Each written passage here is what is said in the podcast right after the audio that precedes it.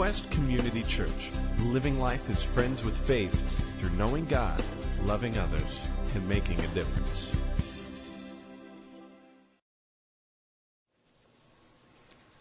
In the storm, we've all been there.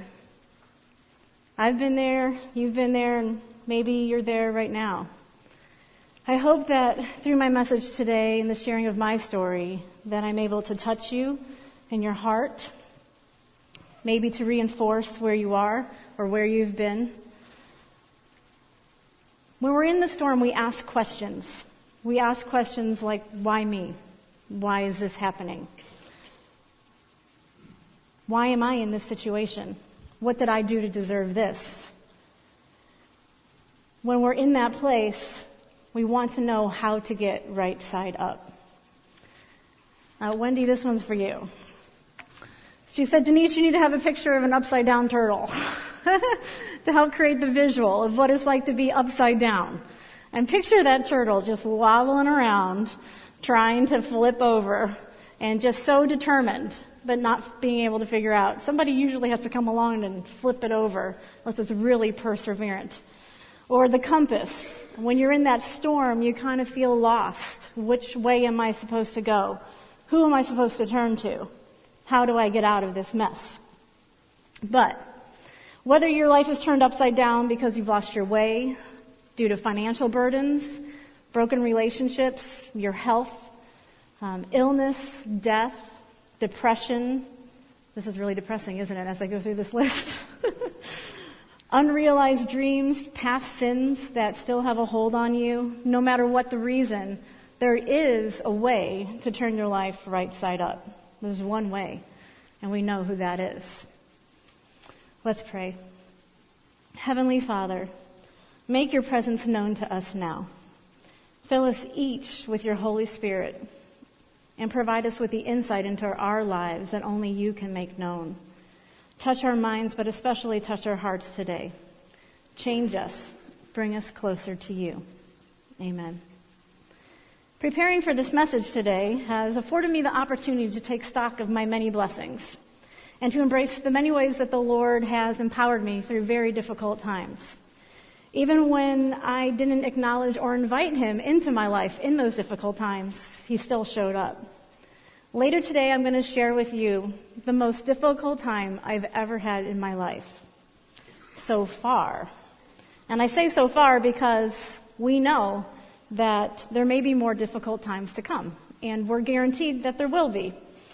We're not guaranteed freedom from pain and suffering. In fact, as followers of Christ, we're guaranteed the opposite.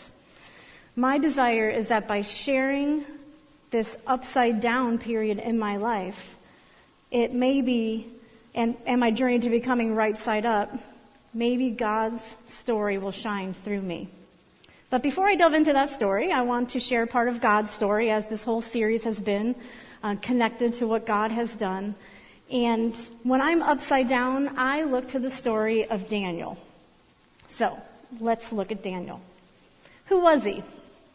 If you remember, um, he was, of course, part of the house of Judah, um, part of Israel. He was actually um, nobility. So he was bred in, to be royalty and raised a certain way, you know, a proper way, uh, befitting of a king. Um, but during his teen years, his world was turned upside down. He is, his country was taken captive by King Nebuchadnezzar, uh, who of course was the king of the Babylons. The Babylonian culture, very similar to all, our culture today, um, very uh, much a secular uh, society, didn't really have a strong faith system, believed in um, many gods. He was forced into a training program, taken to Babylon, and he spent three years being tested um, in that training program. Uh, because he was someone of nobility, he was being trained in the ways of the Babylonian culture. But throughout that, he proved himself to be a man of high esteem. God used Daniel. Now, I always, of course, ask Jeremy what I should title this. You know, we, he's really creative, right, Jeremy? Jeremy thought the message should be titled Veggie Tales. so if you know the story of Daniel, you know what VeggieTales means. He, veggie, if you ever do the Daniel fast, that's eating just vegetables, whole grain. It's a pure cleansing. See, Daniel refused to conform to what the king wanted them to eat. He wanted to keep himself pure and holy for God. Um, so that would be the VeggieTales part. uh, but God used him to model obedience to the Lord in all ways. Uh, we turn to him often to look for a model for prayer. Um, he prayed three times a day at an open window, and he did that facing Jerusalem because he was no longer in his own country. Uh, he prayed in the windows at that time were not like ours. You know, they were just open. You know, where the air just came in. There was no glass in those windows in 605 BC. Um, so it was a very public prayer. He had no qualms about praying to his God. He used him in the position of leadership in a foreign government. And God used him to provide us, provide us with a model of integrity. His story inspires me because when you think about it, he probably had a very clear picture of what his adult life would be, the raised the way he was. Um, you know, that he was someday day going to be, you know, a ruler. He was well educated, but then his country fell and taken over. All his traditions that he knew were just taken away. And he could have given up on life, but instead he persevered by turning to God. He spent 70 plus years in public service in a nation filled with idolatry and wickedness. And instead of asking, where's God, he was courageous and held fast, fast to his faith. If only I had understood his story a lot, a long time ago. He understands that despite his circumstances, God is sovereign and is working out his plan for all nations, kings, and for individuals. And he also understood that his story, the story of Daniel, is a small part of God's story. And that maintaining that perspective allows him to surrender himself to God every day. Oh, if only all of us could maintain that perspective, that we are part of God's story but his story is so much bigger than us. Daniel demonstrates trust in the Lord. He trusts in the Lord when he powerfully asks him to interpret a dream of the king, and he ended up saving everyone from death because he interpreted the dream correctly, because he allowed God to interpret that dream through him. He became a vessel for the Holy Spirit. Daniel trusted in the Lord when he upheld his convictions and enters a lion's den. So the kids' curriculum is filled with Daniel and the lion's den. And of course, and Daniel's friends, Shadrach, Meshach, and Abednego, and as they, you know, conquer the fiery furnace. So your kids are learning all about this. Um, he also trusts in the Lord when he interprets the writing on the wall for King Belshazzar, which was actually King Nebuchadnezzar's grandson, who still didn't learn from his grandfather and his father's mistakes. Um, and that prediction actually was that the Babylonian Empire was about to fall. And he was courageous enough to tell the king exactly what it said. He and his friends trusted in the Lord.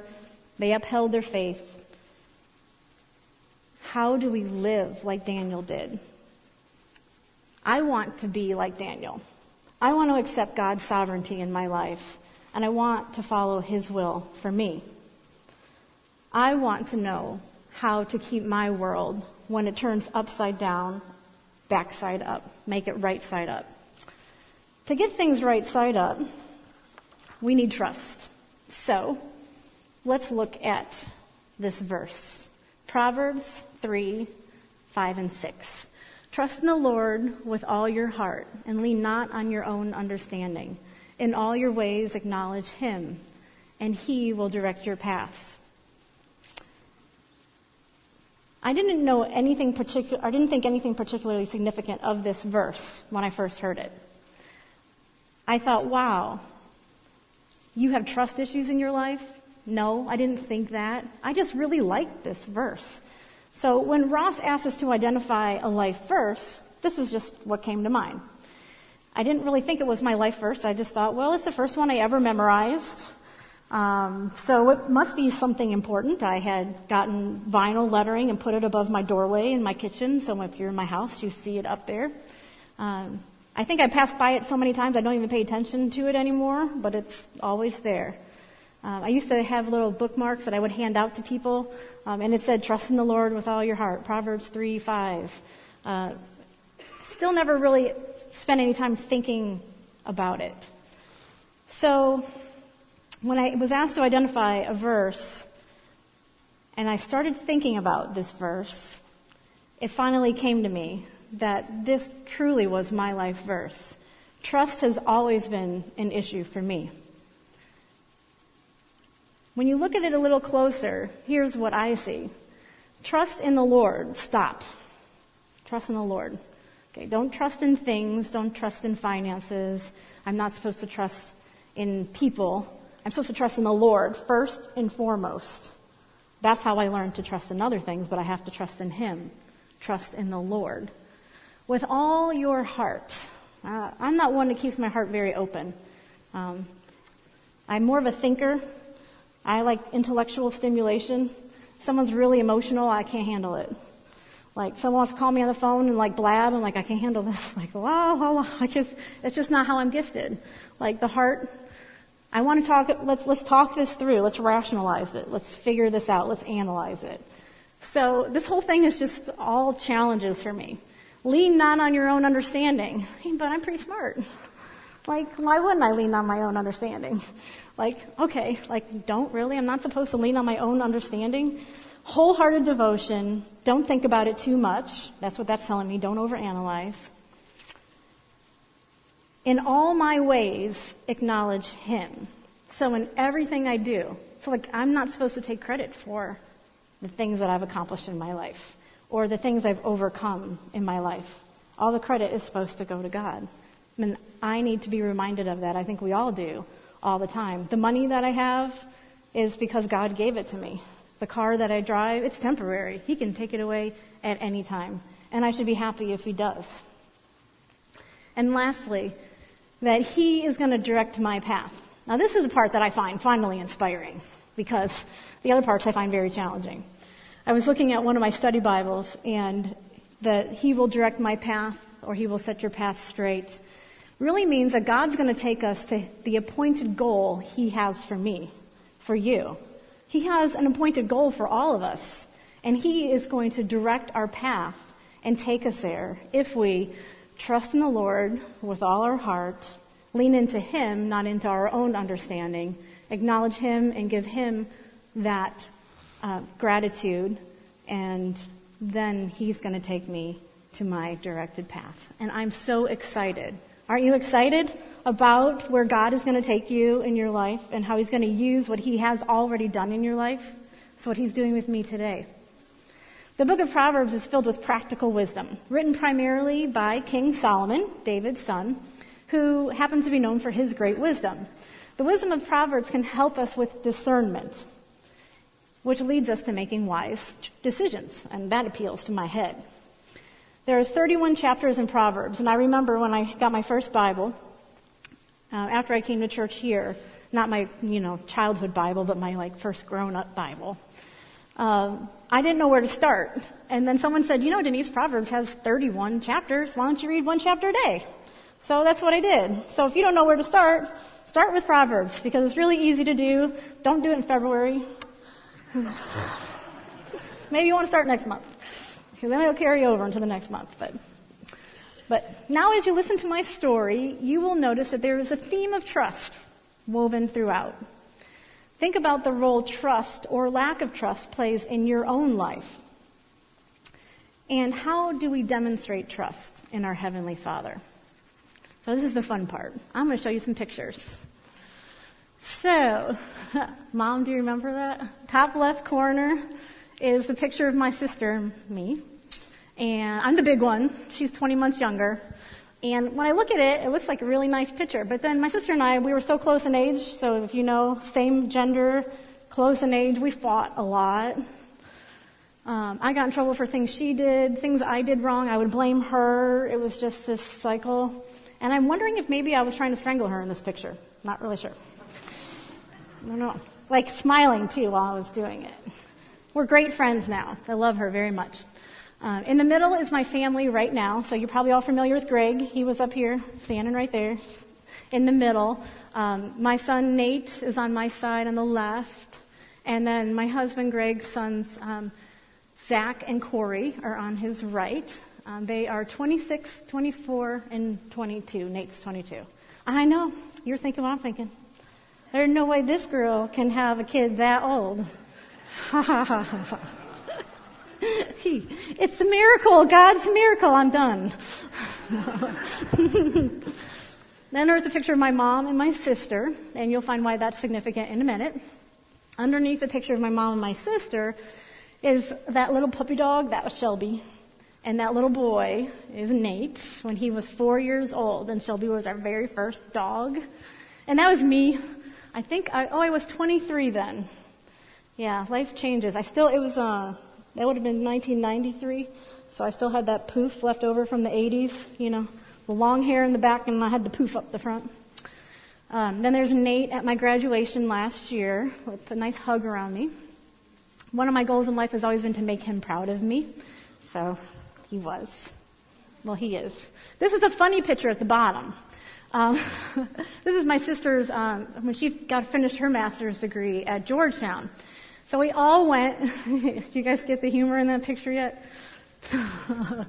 There's me, my sister, Nate, my stepfather, and my mom. And in the back is Greg, who's like a foot taller than all of us. So we're like the midget family and Greg's up there. Right, honey? It's okay. We love you, just like you're one of us, but it's pretty obvious that, yeah, you're not. Then there's Greg's my um, wedding. We were married in 2005, late 2005. Um, and then there's a picture of Nate and I when we were in Hawaii just a few years back. So there's my family. So before I get into the heart of the story, let me provide you with some context of my life. I had a pretty darn good childhood. I grew up in Berea, Ohio, uh, in a middle class neighborhood. My, that's right outside of Cleveland, if you're not familiar. My dad was a, was a cargo worker at the Cleveland airport, and much of the time he worked second or third shift. A weird connection happened either. You know Lori Knapp, who goes to church here. Her dad was a cargo worker she, in the same airport, and so she came up at, to me after first service and said, "What airline?" I said, "United." She's like, "Oh my gosh, he was in United too." So Strange things happen, small world.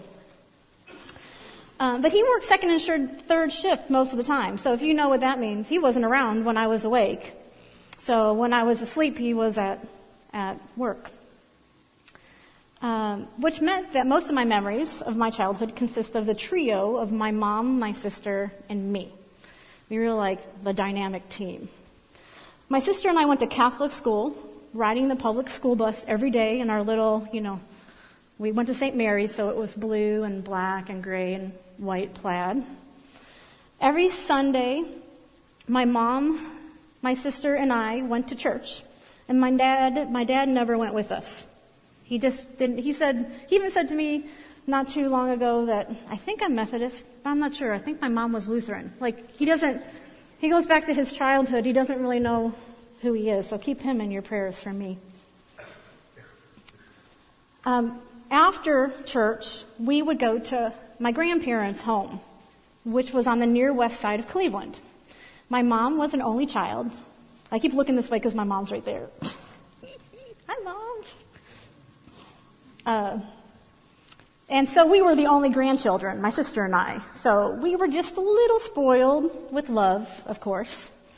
Uh, my grandma, who I've mentioned before, a couple years ago on a Christmas Eve service, um, she contracted polio during World War II, and that in itself is like a lifetime movie.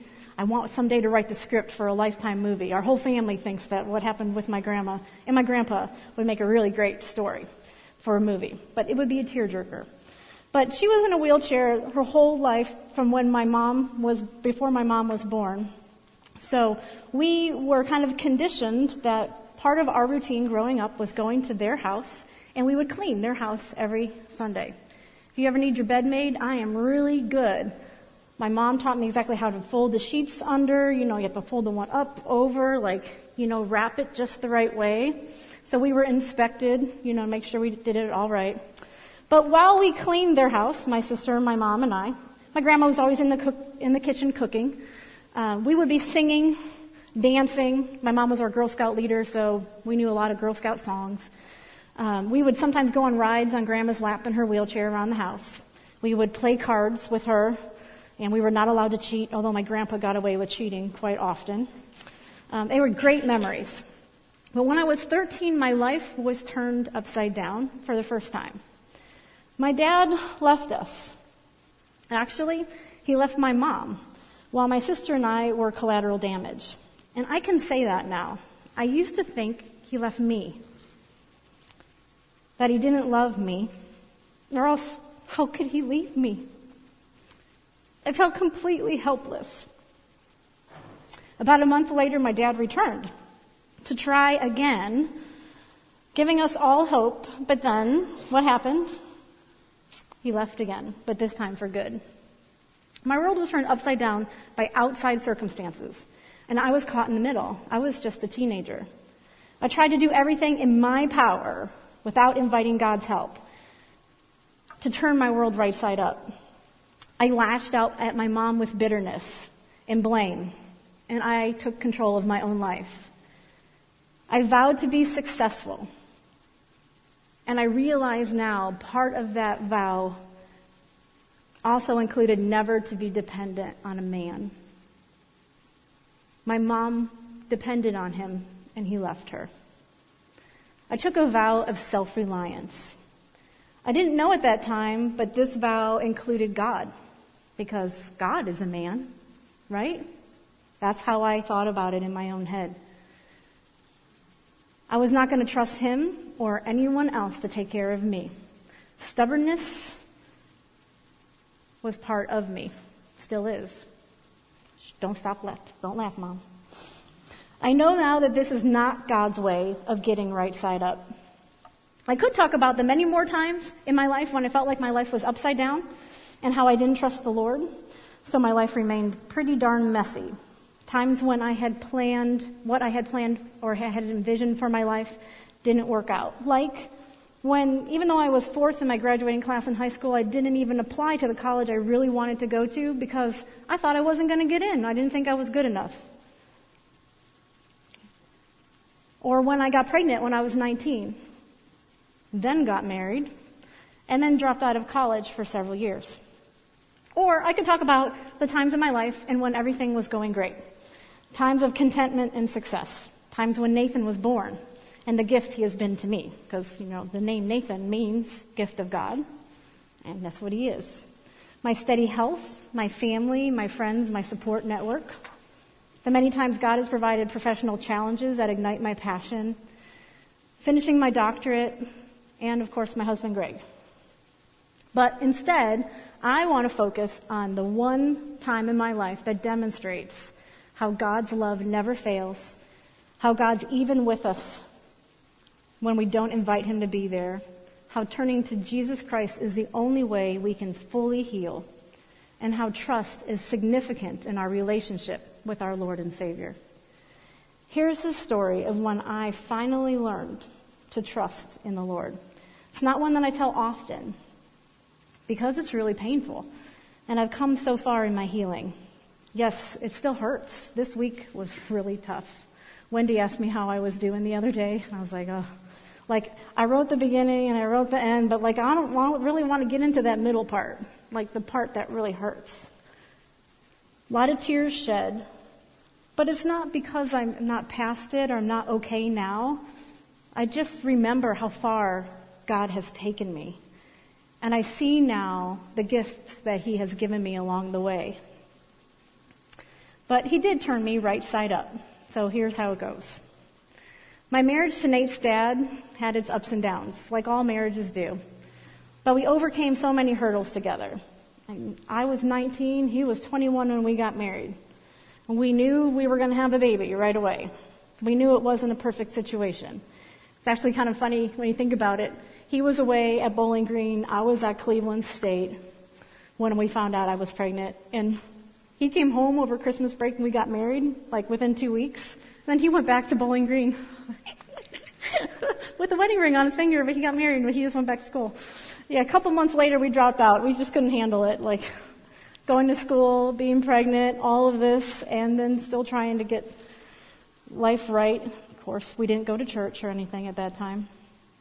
Um, so we had overcome getting married at such a young age, supporting each other when we did finally both finish our undergraduate programs, raising an amazing young man, overcoming financial struggles. I thought we would always overcome whatever hurdles were placed in front of us. We both felt the absence of God in our lives, but our faith experiences were so different growing up. We never made it a priority to find a faith community that worked for both of us. We believed in Jesus Christ, but didn't truly understand what that meant. During the 15 years of our marriage, I considered myself a non-practicing Catholic. I still identified myself as a Catholic and could walk into Mass at any time and know exactly what to say and how to fit in just like it was yesterday. So I didn't understand how someone who wasn't married to the church, to Jesus Christ, could actually teach me anything about life. Because, you know, priests in the Catholic Church, in the Catholic faith, actually have a vow. They actually get married to Jesus, and you'll see that they wear a ring. I couldn't listen to somebody who wasn't married to Jesus. How could I ever go to a church that wasn't Catholic? And my husband couldn't go to a Catholic church because he wasn't raised Catholic. So we were stuck. During the seventh year of our marriage, I discovered that my husband was having an affair with a coworker, a relationship that had been growing for several years. I found out when the other woman's husband called to tell me. We separated that summer. I remember it really clearly because it, I was teaching. I just shut down my classroom and it was the first full day of the summer. I think it was like June 4th. You know, it's like, oh yay, I don't have to go to school today. And then I got that call. okay, so that summer was a little strange. Nate was only seven years old and he stayed with me while his dad tried to figure out what he wanted. He believed he was in love with this coworker, and he was distraught because she was starting to rebuild her relationship with her husband. I became his counselor. I don't know how I did it. I had to let go of my identity as his wife. I had strength to help him, but my heart was breaking. I can look back now and I totally see God's hand in it. When I would recount that time of my life in complete detail to my friends who were really helping me get through it, they would say, I don't know how you're doing that. How did you say that? How did you hold him when he cried? How did you do that? I was like, I don't know. They just thought I was strong. That goes back to the in all your ways acknowledge him. I didn't even know that God was there to acknowledge him, so I want to acknowledge him now that he was there for me. Every step of the way, he had his hand in mine that summer. We reconciled at the end of that summer. We rebuilt our lives together. We had a fresh start. He got a new job. We built a new home. We started over and we had several good years together. We rebuilt trust. In many ways, it was almost like the perfect marriage because we both taught in the same middle school. He coached football and basketball. I was the cheerleading advisor for football and basketball. Nate was our, uh, he was the water boy in the football field, and then he would come out and help the cheerleaders. I know it's embarrassing, Nate, sorry, but he was a really good cheerleading mascot. They all loved him. And so, like, the whole school community looked to us. We were the married teachers in the school. Um, I look back now and I realize, sorry, this is going to be really bad. But I think he needed to be loved by somebody where he worked. And because when I, we worked together, we didn't have to, I didn't have to worry about him having another affair because I was there, right? So I could rebuild the trust a little easier. Six years after that is when we moved to Columbus from Lorain County. So that was about 2003. It was so I could start the doctoral program here at OSU. Nate and his dad had made tremendous sacrifices for us to move here. They um, left their friends. We all did. Uh, we left our jobs. We sold our home to make the move, and it was a really challenging summer trying to figure out where we would land.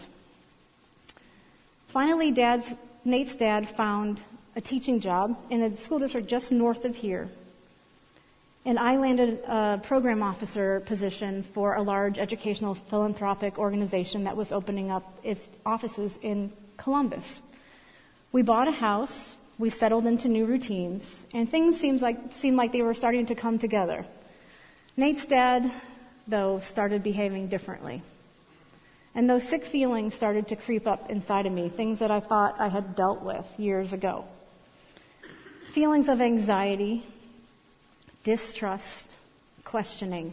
And I did everything on my own to push those feelings aside. I had done so much work to trust him again. This couldn't be happening. It was classic signs of denial.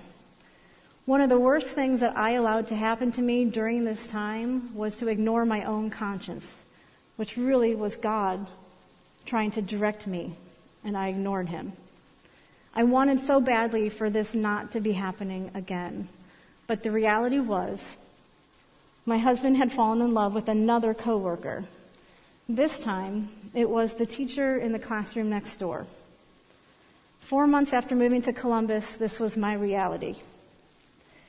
To make it worse, my little boy, who was now in seventh grade, was a student at that same school where they both worked and he was trapped in the middle. Some of the other students brought this to his attention, and he didn't even know what to do. I'm sorry. I won't relive the details, but you can imagine what it must have been like. I spent the following year still in denial, a whole year, trying to work things out with his dad, trying to prove that I was worthy of being number one in his life, trying to be the perfect wife, trying to demonstrate trust. But in reality, I felt so betrayed, rejected, and disrespected as a human being. I was completely alone, and I did it on purpose. I isolated myself from my mom, from my sister, from my friends. They would have been so mad at me for trying to make things work for that year because they knew what he did to me before and they were protective of me and didn't want me to take him back in the first place. I didn't wallow in my self-pity though. Oh no. Like I am not a damsel in distress. No. Instead, I kept busy with work and with school and I tried focusing on being a great mom. Emotionally that year, I chose to ro- ride that roller coaster alone. But there's only so much a person can take and the lies progressively got worse and we finally separated in the fall of 2004. Nate was in the eighth grade by now. I never wanted to be a child from a broken home. I never wanted that label. I never wanted to be a teenage pregnancy. I didn't want that one either. And I certainly didn't want my child to be labeled as someone from a broken home either. I didn't know what to do to make it better. I knew that divorce was on the horizon for me.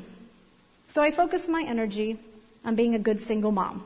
I kind of embraced that. And when I embrace something, I go full throttle forward. Nate stepped into the role as my protector. I remember him going around the house, looking at any window that could possibly be opened by an intruder.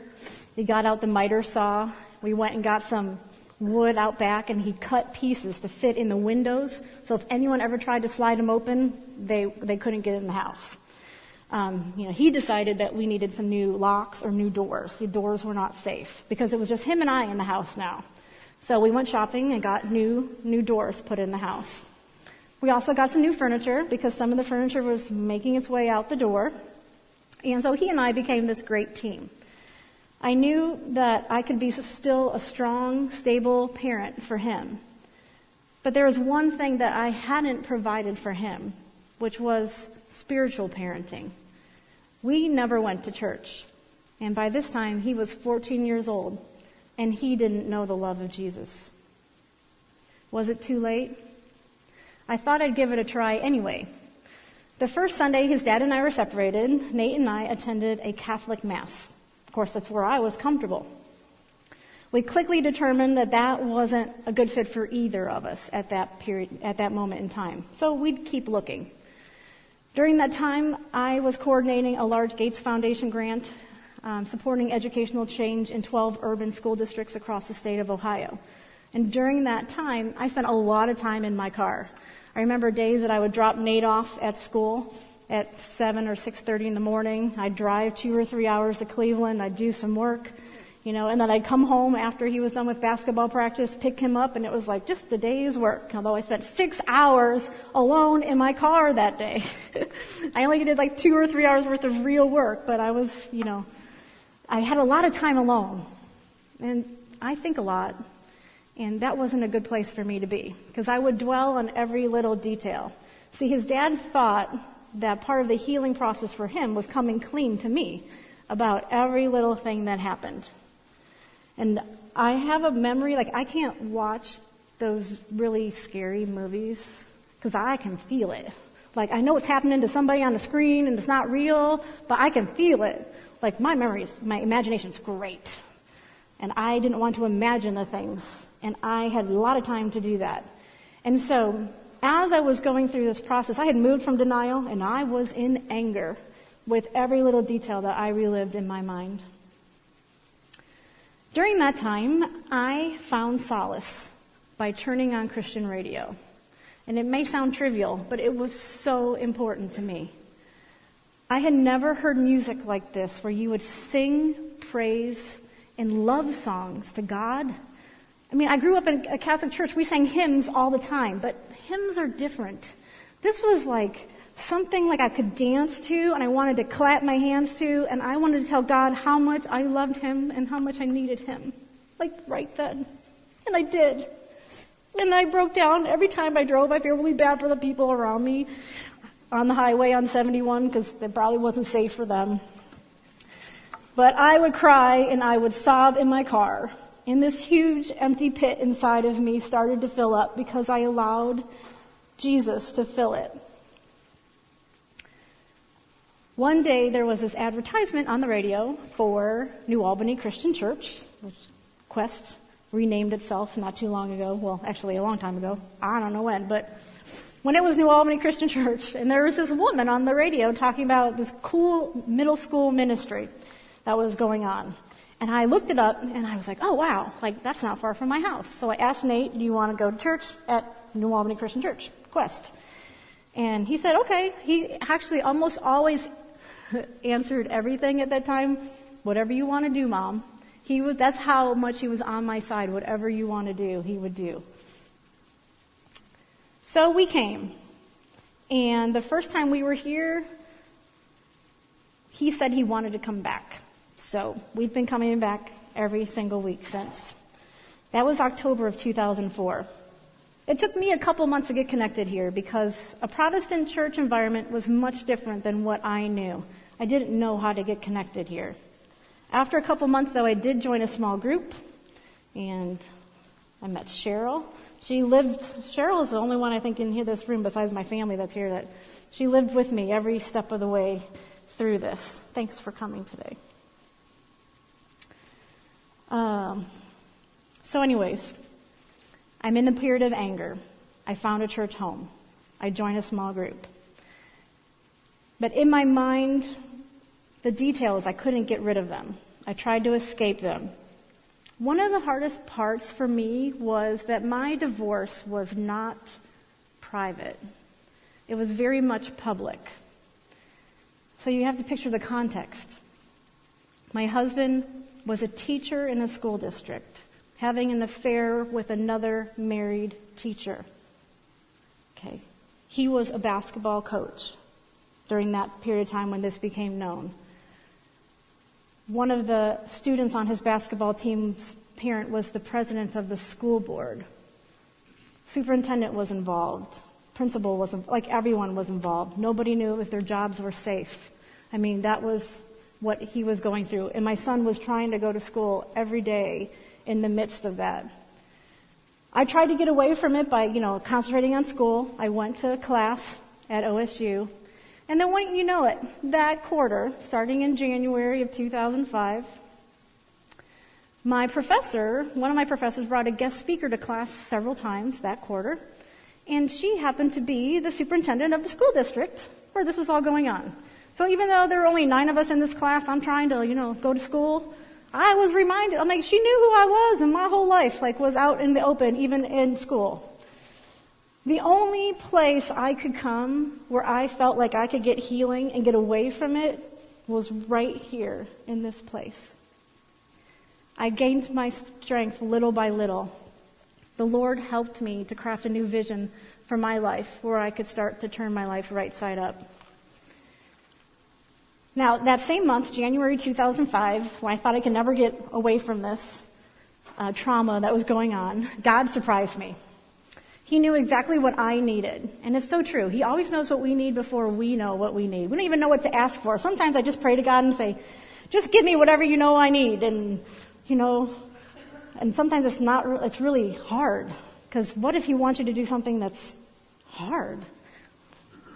Hmm. So I was at the point there I had nowhere else to turn. So in January of 2005, you can go back in the record books and look. There were three sermons in a row.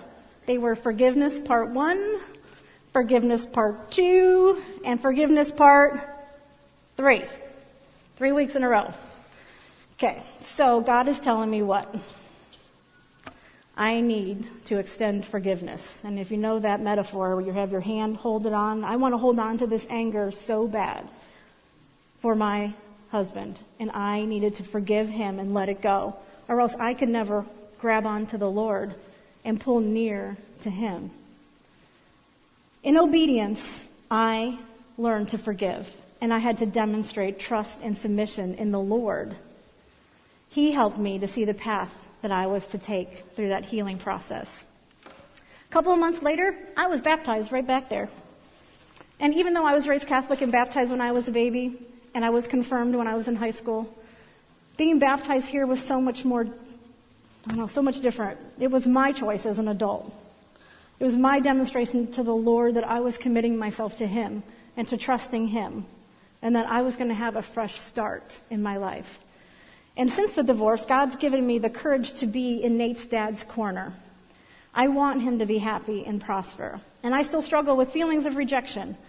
But I turn the volume down in my head when that noise in the back gets too loud.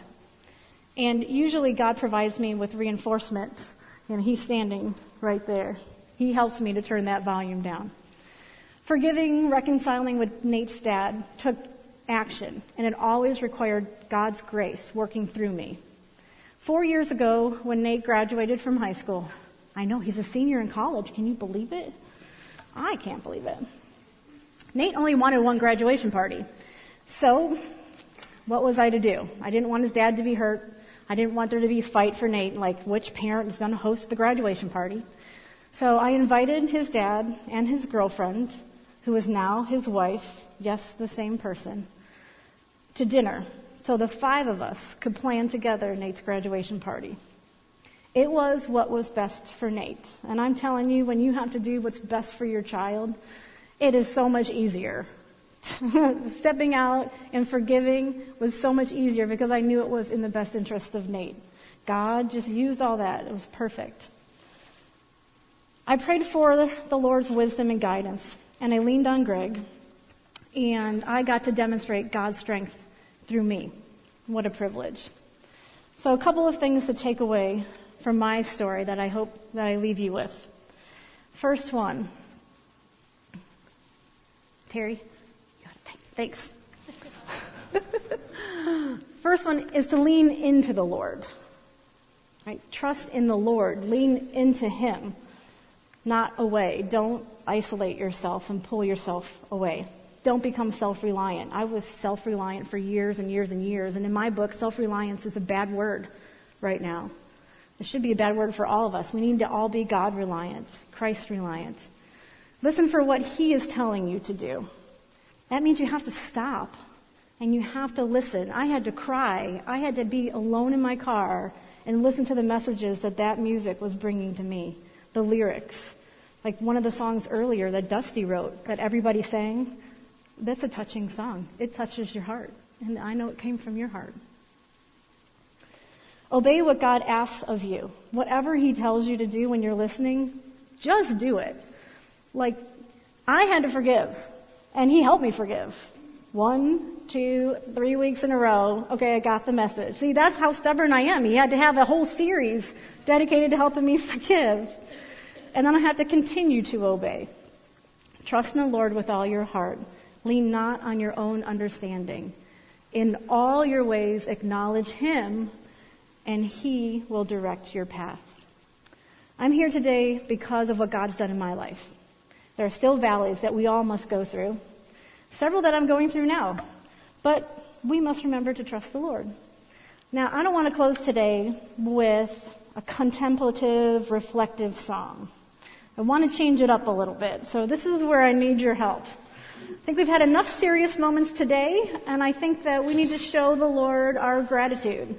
And I would love for you to come down here, if you're willing, and dance and sing. This is a top 10 Christian hit right now. Okay, it's the Newsboys. And no pressure, but if you're my friend, you need to come down here now. Thanks for coming down. Stay down here though. A few years ago, I did a Bible study um, by Andy Stanley. Some of you were in it. It was called Your Move. And he said, every season of life we go through is filled with experiences that at that time are packed with meaning and significance. But later, if we're asked to summarize those experiences, we'd probably condense everything that happened to just a few sentences. I do it all the time. I'm like, oh yeah, yeah, I got divorced. You know, like that's it. Like, it's a sentence. But there's so much meaning in it when you share your story. What story do you want to tell five years from now when you look back on the season of life that you're in? What decisions are you facing right now that will shape your story? Will you rely on God to direct your path? to, so that He can take you to that ultimate goal He has to use you? Will you trust in Him? Will you obey Him? Will you turn your power over to Him and let Him show you the way so that when you reflect on this part of your life, you can have a story of being right side up?